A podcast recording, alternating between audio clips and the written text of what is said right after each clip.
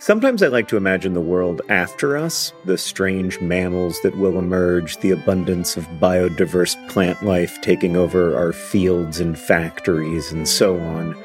I don't think this world will be better. I maintain that we are the most interesting thing to happen on Earth, and there is real beauty and meaning in our curiosity and compassion, even as we also cause and witness so much suffering. But at any rate, there will be a world after us, after each of us. And that's why there's life insurance. It exists to provide a financial safety net to those who love and count on you.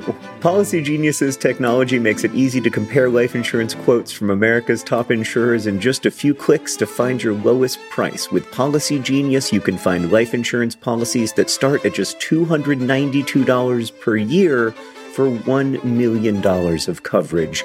Some options offer same day approval and avoid unnecessary medical exams. So save time and money and provide your family with a financial safety net using Policy Genius. Head to policygenius.com or click the link in the description to get your free life insurance quotes and see how much you could save. That's policygenius.com. Policy Genius, because there will be a world without us.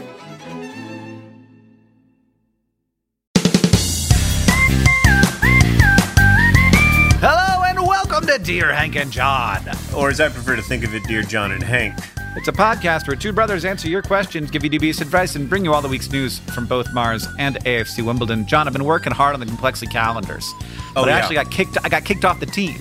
Uh, I was Oh. working, I was doing all this stuff, and I, I feel like my work was appreciated. But you make one mistake, they kick you off. You take one day off.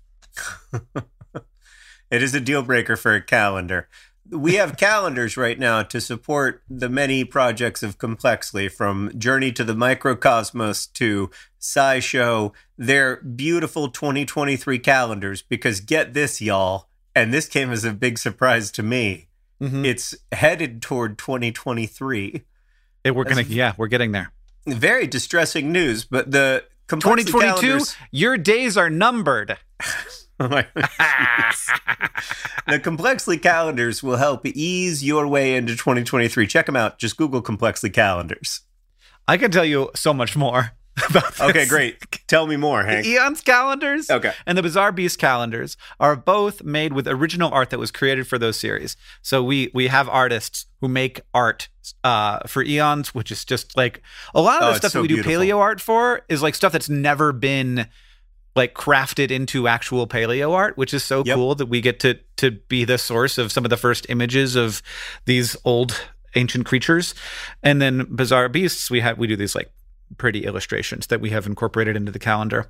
The Microcosmos calendar is all photographs from our master of microscopes. He uh, is always sending me pictures. Sometimes he'll just like send the whole team a picture he took, and we get to enjoy them. And now you get to enjoy them on your wall if you get that one.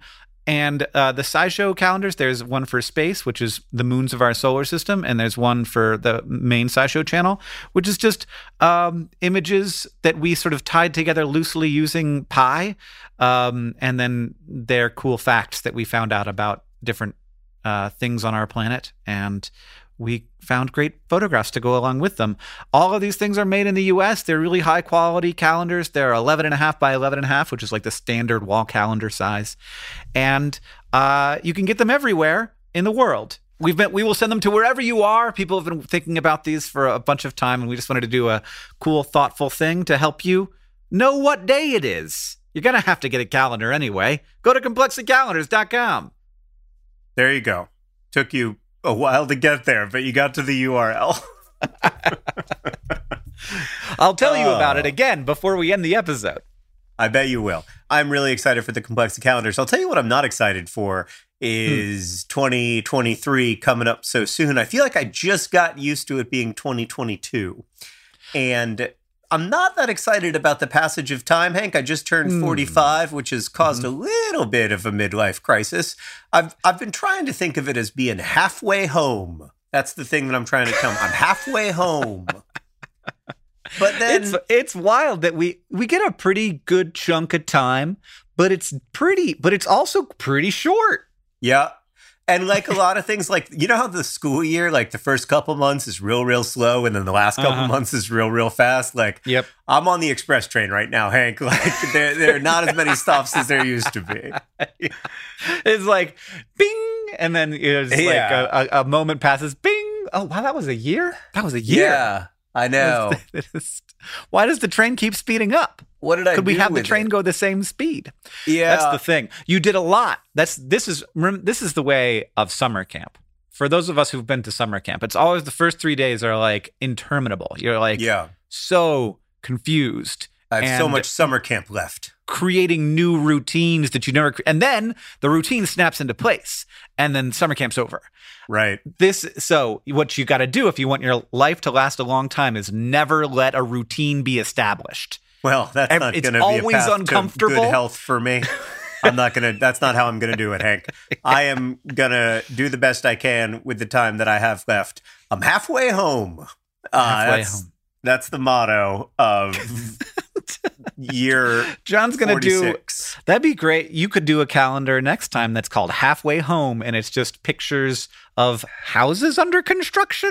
I What remember people like when they were like 50. Like, remember when our parents turned 50 and they Mhm. would talk about being middle aged? And there would, I would always just be like, "Hmm, yeah, I mean, but you're not though, you know? Like, you're not middle aged. You're, You're- you're past. You're old. The You're very old. You're young old. You know, you're the youngest old you'll ever be, but you are old. Yeah. I've been comforted Yeah. lately, though, by this uh, something Albert Einstein wrote at the end of his uh, life to a friend. For for those of us who believe in physics, understand that past, present, and future are merely illusions, however tenacious. I'm really I don't know what that means because I I'm not a physicist, but I I trust him. okay. Yeah. Uh-huh. So it's all an illusion anyway, Hank. Let's answer some questions from our listeners, beginning with this one from Maddie, who writes Dear John and Hank, we've all seen that classic movie moment when the main character is pushed or falls off a cliff, usually just mm-hmm. as they're about to hit the ground. A giant horse with wings or something catches them, and then they're fine. Yeah. I'm wondering how the physics of this works. Wouldn't it still hurt to fall onto a giant horse from what I assume is only a few feet above where you were initially going to hit? I subscribe weekly to Crabulous, Maddie. Oh, thank you for your support. Uh, we should have done a crab calendar. Why, why am I not? Why am I just thinking of these things now? Uh, people would buy up a Dear Hank and John crab calendar. The future available. 2024. 2024 is right around the corner, John. Bing! It'll be here before you know it. It will. So th- this is I you have to think about this in a number of different ways. Like oftentimes they like they'll catch them like by the hand and I'm I'm like that a hand wouldn't wouldn't uh handle that. Like they, Right. they- it could not handle that level of strain. So we Yeah. are in we are in trouble. Now, what you want to have happen is like a Spider-Man situation where the spider web things are stretchy like a bungee cord and so you Right. grab and then and then you have a lot of stretching to do before you and so you're going to experience some G-forces, but Yeah. it's not going to be like the G-force of an instantaneous stop. The Spider Man that- situation is basically an unexpected bungee jump, which, Yeah. if you are already falling, is the best possible outcome, right? Like, yeah, that, That's the something- turns out there was a bungee cord the whole time. Wow. right, right. I would have so that that works. The flying horse sort of works, right? If if the horse is flying down with you. exactly, if it's Yeah. also falling, like catches you, and then like kind of gracefully in a Starts to- parabolic yeah. arc goes Mhm, back up. Then Yeah. then I think you would also be okay.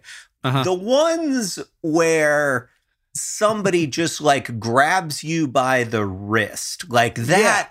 And Well, then, this- like, you go another on thing with that your often life. Maybe you live, Yeah. but your shoulder is in like, I mean, it's like 17 surgeries worth of shoulder. you got a lot of physical therapy to do. Th- Another thing that happens is uh, you will sometimes see a person is falling out of the sky and then they are hit sideways by a Superman-like thing, And, and so it su- suddenly they're they are going from going you know the 80 miles an hour, uh, 200 miles an hour down to 80 miles an hour sideways. right. And and both of those things, what has just happened is is instead of g- getting the 200 to zero, which you would have got, you're getting that plus zero to Yeah. 80. Yeah. So it's worse.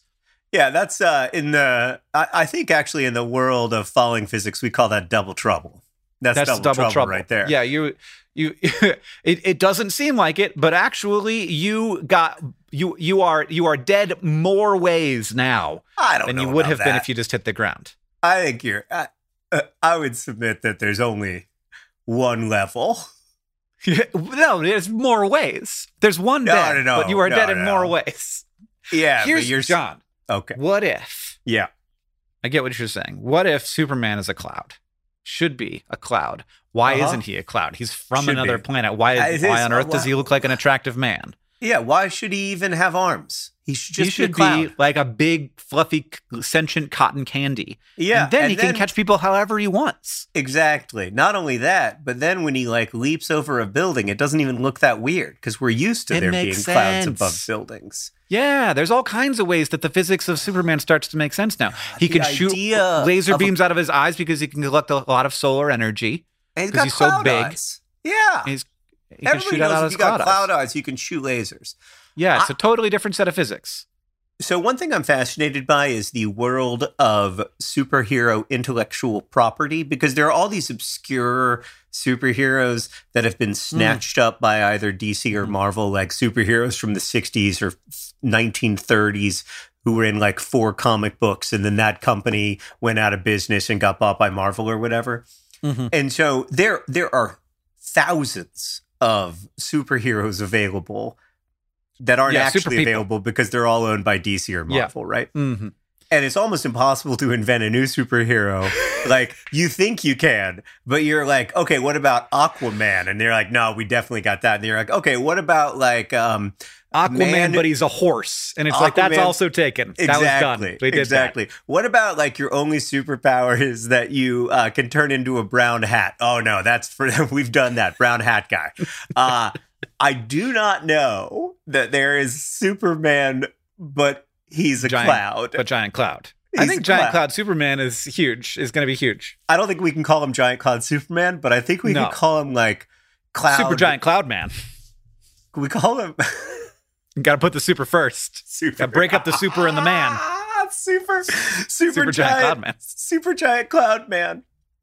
Oh wait, hold on. Let me let me let me take it. I, it's it's good, but we need something from Marvel. Hank, what about oh. super giant cloud?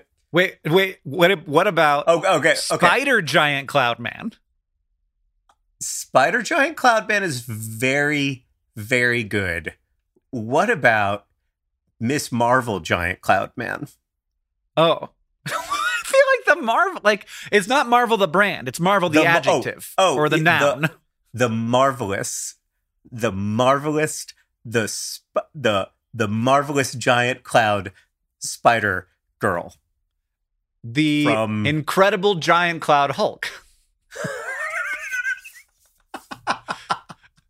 Just the TH from Thor, giant cloud, and then the or from Thor. That That's it. That's that's it. That's it. It's the giant clouder. The giant clouder. I didn't That's think it was one. going to work, but it worked. The giant the giant cloudor. The giant cloud or. the giant cloudor. The adventures of the giant cloudor.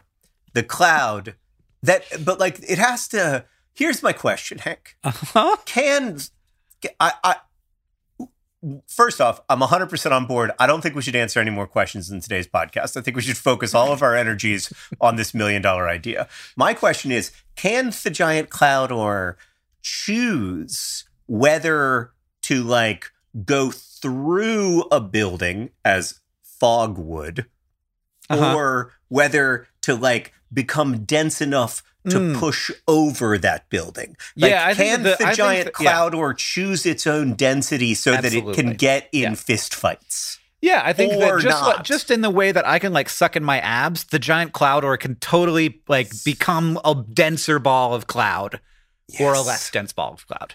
Yes. And it can become any it's a shapeshifter. When I suck in my abs, where does it go? In my into my lungs? Where does it go? Hold on, I'm doing it. Well, first off, I wouldn't and and I say this respectfully. I wouldn't call you sucking in your midsection, sucking in your abs as such. I go to Pilates. I know you do. You mention this every time. and but you know, we all we also we are both people There are with ex- among the things being sucked in include abs. Yeah, I think that I okay, so I think your diaphragm moves up, which allows your internal organs, including your abs, to move in.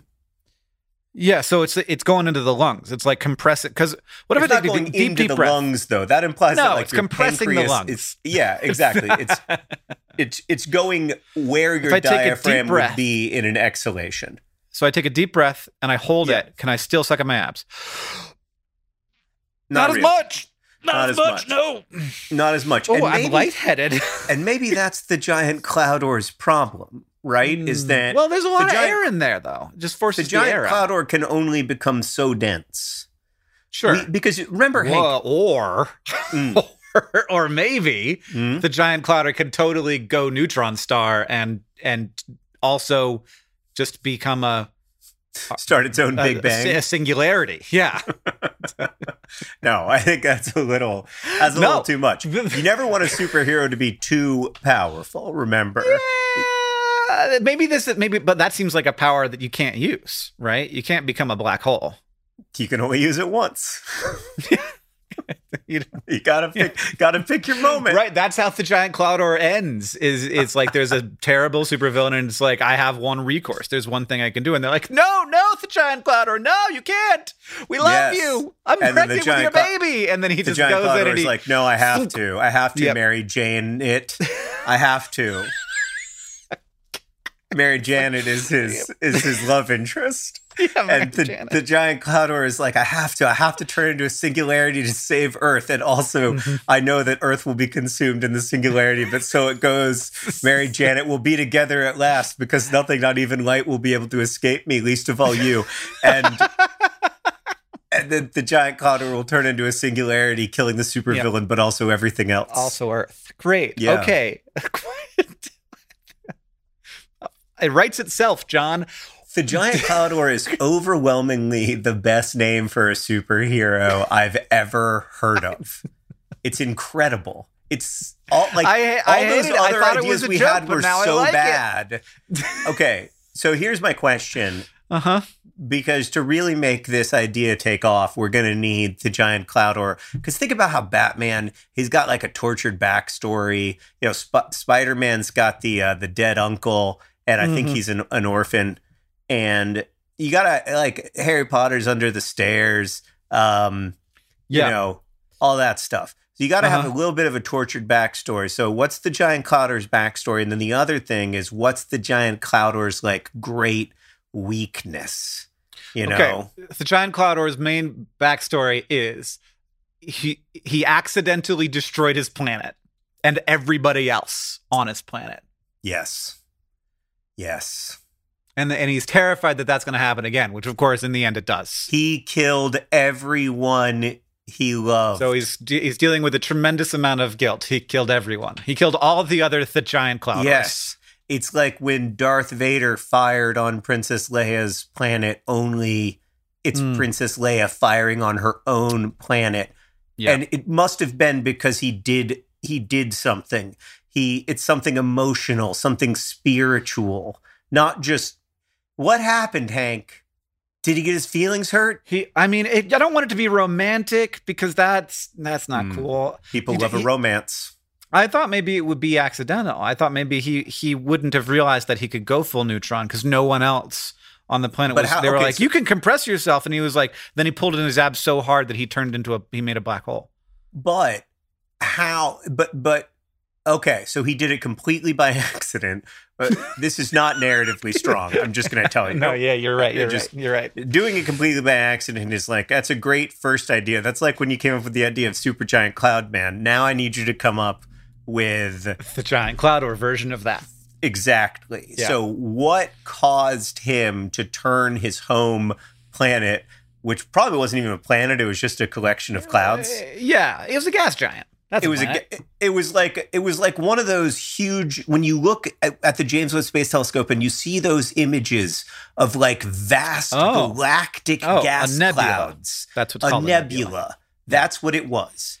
It was Okay. a crab. It was home to a nebula. Nebula. That's There what it was is called. It was called Crabula. I know there's a crab nebula. It was called Crabulus. That was his nebula, and he was Uh-huh. one of a gajillion clouds inside of Crabulus. But then he just he didn't destroy a planet. He destroyed a whole nebula, which And he got his can be hundreds hurt. of light years across. he got his Okay. feelings hurt, or or or he got angry. What is it? What, what is it when we lose control of our emotions that that is Mm-hmm. the equivalent of turning into a neutron star? What is it in a superhero or a person Uh-huh. that is the most like dangerous, destructive emotion? um uh fear and jealousy combined right where where you're afraid that your you, your whole identity is about to be uh, and like everything that you've worked for is about to be invalidated in some way That's right. He was scared. he was scared He was, very scared scared. He Mhm. got so scared that he destroyed his entire nebula by turning into a singularity. Now he is on Earth and he's deeply scared of being scared. And the way to never be scared is to never care too much, to never be too invested. And he won't be. He refuses to be. He's a hero, but he's also above it. He's not willing to engage emotionally. These are just human problems. But then, then the giant cloud or meets Mary Janet. Mhm. And there's a little there's a little part of him that thinks maybe I can afford to love. you can't the giant cloud or no because you're an immortal infinite being Yeah. and mary janet has a has a mere blink of existence because before you know it it's going to be 2024 and you're going to get a crab calendar I mean, Hank, I think we've got a massive hit on our hands. It's got some Greek mythology in it. It's got does it it's it, it's got yeah oh the, the god marrying the mortal and Okay, it's yeah. destructive it's got all that jazz this is Mm-hmm. a this is a proper idea now now what i want you to do hank yes is nothing i want you to leave it i want you to leave it i we're never gonna Look at it. That's that's everyone else's now. That's that that belongs the to world's the world now. idea. unless Marvel wants to make a movie, and then I own it. I, I'll remind you who it, that Hank contributed absolutely nothing to the underlying concept. Whatever. I, I, your success is my success, boy. This next question comes from Annabelle, who asks, "Dear Hank and John, I recently saw an article Peti- saying." petition to have Hank never refer to me or any adult as boy again. Seconded? Anyone? oh my God, Hank! I hear a chorus of seconds. I recently saw an article The motion, saying that the earth, the motion has passed. Earth. All right. All right. Uh, the Earth was spinning slightly faster.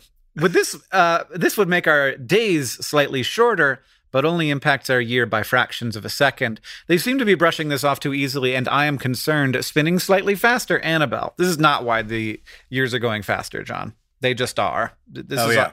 the years are only going faster because of our minds, not our planet. Are you worried, John, about the Wait. planet going faster? What do you mean the years? Oh, oh, you mean it? Fe- well, the years are going a little faster. Yeah, a little bit. yeah, a little bit. No, the, the planet is spinning faster because we thought too hard about it. Maybe that's why it feels like time is speeding up because it is just a teeny bit. Yeah. Uh, no, this is like this is something that happens.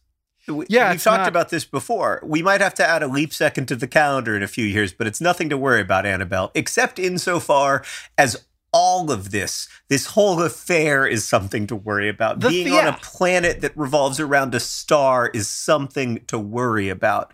But It is a reminder. faster- yes, it's Yeah. a reminder of the underlying worry. And like I there's all kinds of reminders of this reality. We just get used to a lot of them. Like you look up at the moon and you're like, "Oh, right. I'm on a planet with a moon that goes around it." Why is there a moon that goes around it? Cuz you know, billions of years ago this planet got hit by a really big other planet basically. And now Yeah. that planet's leftovers are up there and also some of our crust, which is why we're the densest planet, which is weird. And you yeah, yeah, we so like that is a reminder, but like getting every fresh reminder is always like, oh yeah, we're just like a film of scuzz that's on a big rock. and like thinking and listening to podcasts, Right. cre- creating superheroes for some reason, making which I- coffee. which I think is like cause for celebration. Actually, like Oh, I think it's incredible that the, that the scuzz on the surface of one of the rocks rotating around one of the stars Mm-hmm. made a, a new Taylor Swift album. Like I didn't per- personally make the new Taylor Swift album, nor was I involved I in it in any way. But like, still, I was here. In a I was- way, you Yeah. did. Like Yeah. me, it, I, I'm not uh, doing a bunch of psychedelics or anything, but it is true. We are all of the same lineage. We are all related. Sometimes I just saw an article that was like, "You have a doppelganger out there, and you share DNA with them," and I'm like, "Man, I share DNA with." A banana, like the, it's a lot I've of the no- same. I've got nothing but doppelgangers. Bananas are my doppelgangers. Uh-huh. Yeah. Palm trees, cyanobacteria are my doppelgangers. yeah, exactly. There's, Yeah, a, there's a shocking amount in common with them. And because we are sharing this one world and participating in it all together, in a way, like we all did help make the new Taylor Swift album, which, Oh, by yeah. the way, I, I would like to be the first line of my obituary. John Green, co creator of Taylor Swift's album Midnight, died this week at the age of 90, 45 years after declaring that he was halfway home. But but I mean, even if you aren't talking about like how we are all kind of just one organism that covers a planet, in addition to that, by being a Taylor Swift fan, you influence Taylor Swift, and Yeah. and Taylor Swift would not be making a bunch of music if people didn't like her music. So it is all very actually connected to itself. It's true, Hank, and it's beautiful. This next question comes from Tula, who writes Dear John and Hank, where does the air inside of bell peppers come from? Mm. Are there like tiny air holes somewhere on the bell pepper that let air through as the plant grows? Do the plant cells somehow release gas into the inside? What the heck is going on? Best wishes, Tula. Actually, the air inside of giant peppers is some of the most nutritious air, and uh, for the giant cloud or specifically, it's actually the only thing he can eat. That's right. He only eats air, spicy air. It Spicy actually has air. to be like inside of a Carolina Reaper. He's like, oh, spicy air, my favorite. Yeah, the the only big problem of having the giant cloud or on Earth is that all of the peppers are gone. we have to have an entire section of the country devoted to just creating pepper air for the giant cloud or, which It's is worth it. It's Kansas. All of Kansas We ceded, we ceded devoted. Kansas to the giant cloud ore in exchange for not having any crime because all the criminals are too afraid of the giant cloud ore's wrath. Right, and everybody who falls uh, off of a building from now on, uh, Right, gets is- saved. Gets gets saved. Yeah, Which is in A good. puffy, So- in a puffy cotton candy kind of way. The only downside is that we had to uh, turn Topeka into a, a, a pepper field. What color is the giant cloud or in your head? Oh. Have you Uh, been picturing it? Him? Sort of a sil- silvery gray, but Oh. I don't I, I don't know. Oh, yeah. That's just the way clouds are. To me, it was. It, it looked like um like a sunset cloud, like pinky orangey. Oh, yes. With lots of like crenellations. That's not the right word, but you know, It's a different, great different word, though. depths and depths in color. Yeah. Anyway, uh, the air that's inside of peppers, unfortunately, though this is not the case for everything, and I'm going to get to it, it it's just air. It's just atmosphere air that diffuses into the plant. But there are some plants that produce their own air or their own gases. Uh, seaweed does this a bunch, where like kelp will create pockets of uh, little like little ball balls that they fill with air, and they create that air uh, the, with gases, and they create those gases through biochemical processes that then off gas into the little thing, and it helps it float upward so that it can Oh. anchor to the bottom and float up to where the light is. Oh, cool. Yeah, And make their so own plants little can create gas. Yeah, yeah, exactly. That's pretty cute. Yeah, I couldn't come up with a word. I had to say balls. That reminds me that today's podcast is brought to you by kelp buoys. Kelp buoys. This crust of Earth can do so much weird stuff. yeah. This podcast is also brought to you by Taylor Swift's new album Midnight. You did that. Uh, most importantly, this podcast is brought to you by the Giant Cloud Or. The Giant Cloud Or maybe Hank and I's ticket to finally, finally some mainstream success. Oh, I don't want it. Uh, this, this podcast. Is overrated. This podcast is also brought to you by the Complexly Calendars, which you can get at complexlycalendars.com. You need to know what day it is. Do it with a high quality, beautiful calendar created by your friends at Complexly. We also have a Project for Awesome message from Victoria Richardson to Ada Jane. A love letter to Ada Jane. You are a baby shaped container of magic. The oh. pride on your face when you learn something new, the smile when you hear my voice, the habits you've picked up from your mom, your dad, and inexplicably the dog. Parenthood is hard. There has been profound sadness and exhilarating highs. There has been fear, but also so much joy. I want you to remember that they are all important for a good life. I'm so glad I have the privilege to watch your dad carry you around like a potato sack while you giggle. I love you, DFTBA, your mom. That's so sweet. Oh, Love it made me miss having a baby. Yeah. Yeah, my friends keep having babies, which is good because then I get to I get to have a little football for a second. Oh, gosh. Well, potato I can barely even pick my kids up anymore. It's so oh it, man. it all happens so fast. This episode of Dear Hank John is brought to you by Thrive Market. Thrive Market is there to help you maintain the kinds of habits that you want to have. For me, I need to have the right kind of food in the house or I will eat whatever. Oreo recently sent me some free fancy Oreos. They were weird. I ate all of them. I ate all of them in a week, and it was a problem. I can't do that. I need to have healthy, good stuff in the house, and Thrive Market can help you have healthy habits. It's a great go to for all your grocery and household essentials, and the convenience of getting everything online and then, like, just quickly shipped to the doorstep. It's a huge time saver. Thrive Market carries brands with great ingredients and sourcing methods. They got Amy's, Banza, Burt's Bees, Chobani, Honest Kids, Kind, Mike's Hot Honey, Oatly, Olipop, Poppy, Salt. I've never heard of salt, but it's got two A's in it, so it has to be good. And as a Thrive Market member, you can save money on every single grocery order. On average, you can save over 30% every time. And they also have a deals page that changes every day. When you join Thrive Market, you are also helping a family in need with their one for one membership matching program. You join, they give. Join in on the savings with Thrive Market today and get 30% off your first order plus a $60 free gift. I enjoyed my $60 free gift. I was surprised by it, and it was kind of thing I wouldn't have bought. And then now I'm like on the ghee train. They gave me free ghee. And I was like, I don't know what ghee is, but then I was like, oh, this is great. It's like butter, but it's different and more spreadable. Go to thrivemarket.com slash dearhank for 30% off your first order, plus that free $60 gift. That's thrive, T-H-R-I-V-E market.com slash dearhank, thrivemarket.com slash dearhank.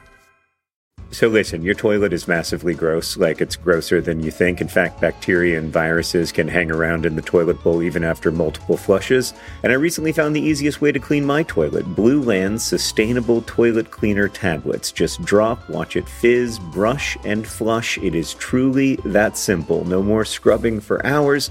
Plus, the tablets are plastic free. Blueland is on a mission to eliminate single use plastic by reinventing cleaning essentials to be better for you and for the planet with the same powerful clean that you're used to. Blueland products are effective and affordable, and their toilet tablets are proven to work on a wide range of toilet stains, including rust, mineral deposits, lime scale, and hard water. And you can even get more savings by buying refills in bulk or setting up a subscription. Blueland has a special offer for our listeners. Right now, you can get 15% off your first order by going to blueland.com slash dearhank. You won't want to miss this blueland.com slash dearhank for 15% off. That's blueland.com slash dearhank to get 15% off. All right, Hank, let's answer a few more questions before we get to the all important news from Mars and AFC Wimbledon, which I'm in no hurry to get to anyway. But here's a question from Huxley, age eight. And uh, Huxley wrote this question by hand and then it was scanned and uh, sent to us. So we get to see Huxley's handwriting, which is nice. Dear Hank and John, Huxley. Dear John and Hank, why do people use pot lids as cymbals with cymbals spelled correctly, which is Oh, a yeah. minor miracle? Pumpkins and penguins, Huxley, because they work Huxley. Yeah, because the cymbals are kind of hard to come by and also surprisingly expensive. Whereas pot lids are Yeah. ready to be cymbals all the time. Mm-hmm. And when they are when when potlids are being used as cymbals, are they symbols? Oh, That's a deep question. Is it a is it a symbol symbol? it might be a symbol of cymbals. This next question comes from Nathan, who asks, Dear Hank and John, I love trivia. It's something that my wife and I love to do together, but we're very competitive and we want to win more. How do you go about getting better at trivia? Almost a palindrome, Nathan. Okay, Nathan, I have to. This is a great point about being almost a palindrome, not just like letters wise, but at what point in our history did we decide that TH would instead of having a a, a letter for that sound, Yeah. we were gonna just make it be that. It's not like t- sounds like th- it doesn't. right. It doesn't. Right. There's so much more need for a TH letter than there is for an X letter. Oh yeah. Like, we Yeah, do yeah, not yeah. need an X letter. It could be E C K S every time Uh huh. or Z every yeah, single time. which is Whereas a a, a- a ludicrous thing to have one letter do Z and X yeah, when we have things for both of those. Right. Whereas we have nothing for th, which is No. one of the most common sounds in English. All over the place. So it As should you know, be a if you palindrome. wordle. It should be a palindrome, Nathan. Yeah, but you- you were robbed of that by history. And indeed, in the fullness of time, it may be that in the year 2500, there is a letter for TH, and Nathan is Mhm. again a palindrome. And people of the future will read Nathan's name and think, oh, it's a palindrome, like Hannah. Right. Or we could do it right now and say there there no longer is there a th or even a th sound. We're just going to do f. So you're Nathan. Wouldn't he be Nathan? Nathan. Nathan with an F. An f. Yeah. Nathan. Well, Nathan. there you go. like how some people are like, the- "Hey, thanks." It's a Congrats British. on the it's one of the British accents. Let me try it, John. Let me try Yeah. it out for you. Okay. I'm not. I'm not going to. Congrats on the rebrand, Nathan. Um, how to get better at trivia? My strategy is to read trivia books and trivia Oh, yeah. guides. Like there are books about There how to be good at Jeopardy and Mhm. how to be good at bar trivia and stuff. And they're super entertaining, even if they don't help you get better at trivia. So that's my strategy. What's yours, Hank? Well, it sounds like you and your wife uh, are playing trivia, just the two of you, and and if you're playing bar like a pub quiz type thing, you're going to be playing against teams who may have up to eight people on them, Right. and so you should expect to be like at least half as bad as eight people.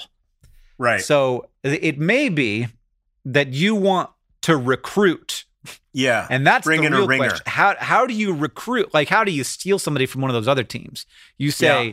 "Hey, free beer at our table," or you say, "Hey, Half price beer. I hear you've got not free, half price." Yeah. You say, I Hank's always been a terrible business person. say, "Hey, I hear you've got those friends." But what about these friends? I know you care about them and have loyalty to them, but why? They're a, Yeah. here's here's They're what here's special. what they said about you on oh, the group chat that you're not on. You st- you got to be really No, Machiavellian about it. Don't do that. I do think that bringing in a ringer really helps. Um, I've never won bar trivia without Stan, the co-founder of Crash Course Humanities, who's one of Mhm. the most trivia-tastic people on earth, and I would highly recommend either befriending or hiring a ringer because they can make all the difference. That's really true, and it's good to so you have different different expertises at the table as well is helpful because I can bring you I can bring you lots of science and nature, but I got nothing on sports and leisure, and uh, that's that's what John's for. Yeah, that is the basic. That is the reason I was put on this earth was to provide sports trivia for Hank. And then you have got Dave for history, also John for history. It's if you got Dave and John, Oh yeah, Dave's great. All right, Hank. One serious question, if you don't mind, from Hannah, who writes, "Dear John and Hank, I'm entering my sophomore year in college, majoring in aerospace engineering. I overthink things quite a bit. One being choosing the right major. To put it simply, I want to end up working with things like the James Webb Space Telescope, analyzing the pictures it sends us, making more telescopes like it, etc. How do I know that I've chosen the right major to get me where I want to be in the long run? Pumpkins and penguins, Hannah." Hannah, you are so far ahead of the game. You're a sophomore in college and you have some idea what you want to do as a job in your life. That's amazing. stop for a moment and just revel in that. Yeah. There are so many people who work on a space telescope and they work on so many different things. You know, it's everything from like designing new materials that can be super lightweight or resistant to changing shape when they change temperature. Uh, there are people who are like doing the analyzing of the picture is very different from like doing the like design for the jet for the rocket engine, right? And so, I mean, aerospace engineering, in general engineering, gives you a huge uh, wealth of background to do a lot of different things, a lot of different very interesting things. And so I think that you you already have a uh, a definite perspective here, but that's not the that's not the major or the expertise that ends up doing the analyzing of the pictures that that it tends to touch was much more like astrophysics kind of stuff. So it's just like that. There's so many people who work on these kinds of things that if you want to work on a space telescope, you could do a lot of different things. Right.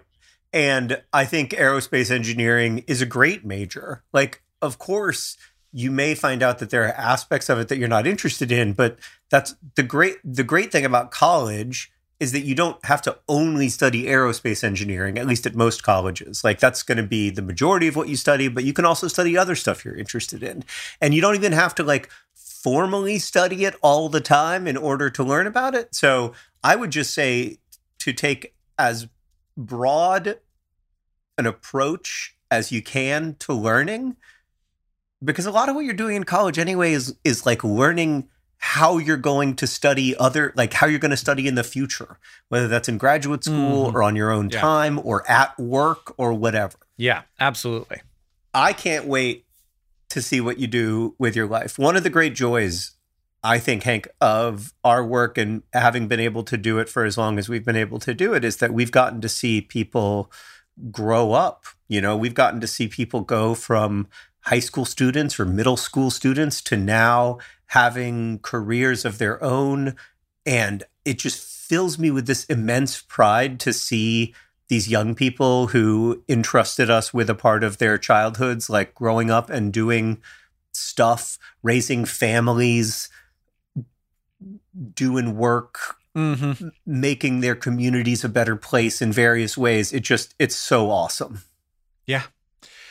Yeah and i i i obviously didn't think this would be my job. I i actually was hoping to work on you know a totally different thing uh totally different set of things when i was getting my you know undergrad major. And um, i think that it's also important to let to to follow the the passions as they appear to and and to follow the opportunities as they appear.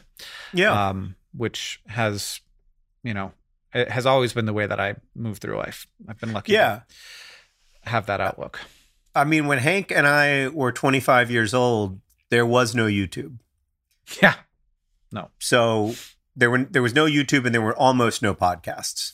So the world changes and the it main does. thing that you're doing uh, when you're in school is learning how to learn and change along with the world around you. Well, Hank, speaking of changing, AFC Wimbledon were unable to change their approach to playing football against Barrow. Last time we faced Barrow, I think we were both in the seventh tier of English football. Life, life comes at you fast, man.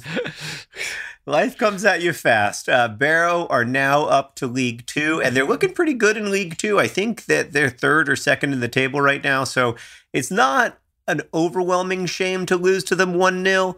We had the majority of the possession, we had more shots than they did. So I thought we played pretty well. But I will say, we never, aside from when Ayoub Assal did score a goal, but it didn't count because he'd used his hand before he scored. Mm. Aside from hmm. that, we never looked that likely to equalize. Like Barrow did a very good job of something that's underappreciated in soccer, which is getting an early lead and then making the game boring. It's something that Wimbledon cannot do. so uh, maybe we learned something, hopefully, from watching 80 minutes of a team take an early lead and then hold on to it. But uh, yeah, we did not win. We are now in 12th place after uh, six games. 40, uh, 40 games left in the League two seasons, so plenty of time for things to get better, but also plenty of time for things to get worse. Well, oh, also, yes. We may lose Ayoub Assal, Oh gosh. our Moroccan magician, our amazing, amazing player. Uh, there are some teams in the second tier that appear to be interested in him, Hmm. which would be a real shame for us, but you can't hold a good player down. And good golly, he's a good player. So if that happens before the end of the transfer window, uh, you'll hear about it on Dear Hank and John, your number one news source for League Two transfer news. What's the news from Mars, Hank? Uh, we've published as a species, we, you and I, and the rest and of humanity Swift, has everybody. yep, has published four whole papers worth of results from the Perseverance rover uh, and its exploration of the Jezero crater. They are looking at various types of rocks around the crater and what we can learn from them about Mars's history. So we found that Jezero crater has two types of igneous rock. One comes from magma that's super, uh, that's like deep down magma, and another from volcanic activity at the surface. The downside there is that igneous rock is not great at preserving signs of life. Uh, so it's been there for a long time, and uh, it, it could tell us some things about how the climate on Mars has shifted, but not anything biological, probably. Another paper uh, looks at a rock formation that was previously found by Mars orbiters that has a lot of olivine, which is a mineral. It is a big area around the size of South Carolina, and scientists have wanted to know what could have made all of that olivine. Is it meteorite impacts? Is it eruption? Some other process? And so the uh, Perseverance rover was able to like actually uh, like scratch up the rock and then study the olivine in there, and that indicated to them that it was formed by slow cooling magma that was then later exposed through erosion. So there's also another report uh, using other equipment on the rover to study rock layers, and those results of those and the results of that suggest that some of the layers might have interacted with water, which is uh, not a surprise, but another signal that we're looking at an ancient lake bed. Yeah. But we still can't find evidence that there's water down there, in there yet, right? There's ice, um, but and and then there's, there's d- almost definitely no water that we would think of as like a pool of good healthy water. it's gonna have a lot of weird stuff in it, or it's gonna be sort of clays mixed, like Mm. water mixed around with uh, minerals and stuff. Hmm. Well, I'm excited to find out more. It's a shame that that rock doesn't have like uh it'd be sweet if it just had like a nice grasshopper fossil. And we could I be like, "Oh, we did it." everybody's everybody's sort of on the lookout you know it's like they never say this is what we're looking for but then they're always very much like mm, right. what right. is that Yeah. yeah so Oh, well, well, it's great that Percy has already resulted in so much science and I know there's a lot more to come. D- john Yeah. if you get the Complexly calendar and you Mhm. touch it on january 1st of 2023 Mhm. you will get an electric shock do you know why Why? because it will be the current calendar Ah, there you go. You've got a dad joke at the beginning and at the end. Folks, you're welcome. ComplexlyCalendars.com. Hank, thank you for making a pod with me. John, thank you for making a podcast with me, ComplexlyCalendars.com.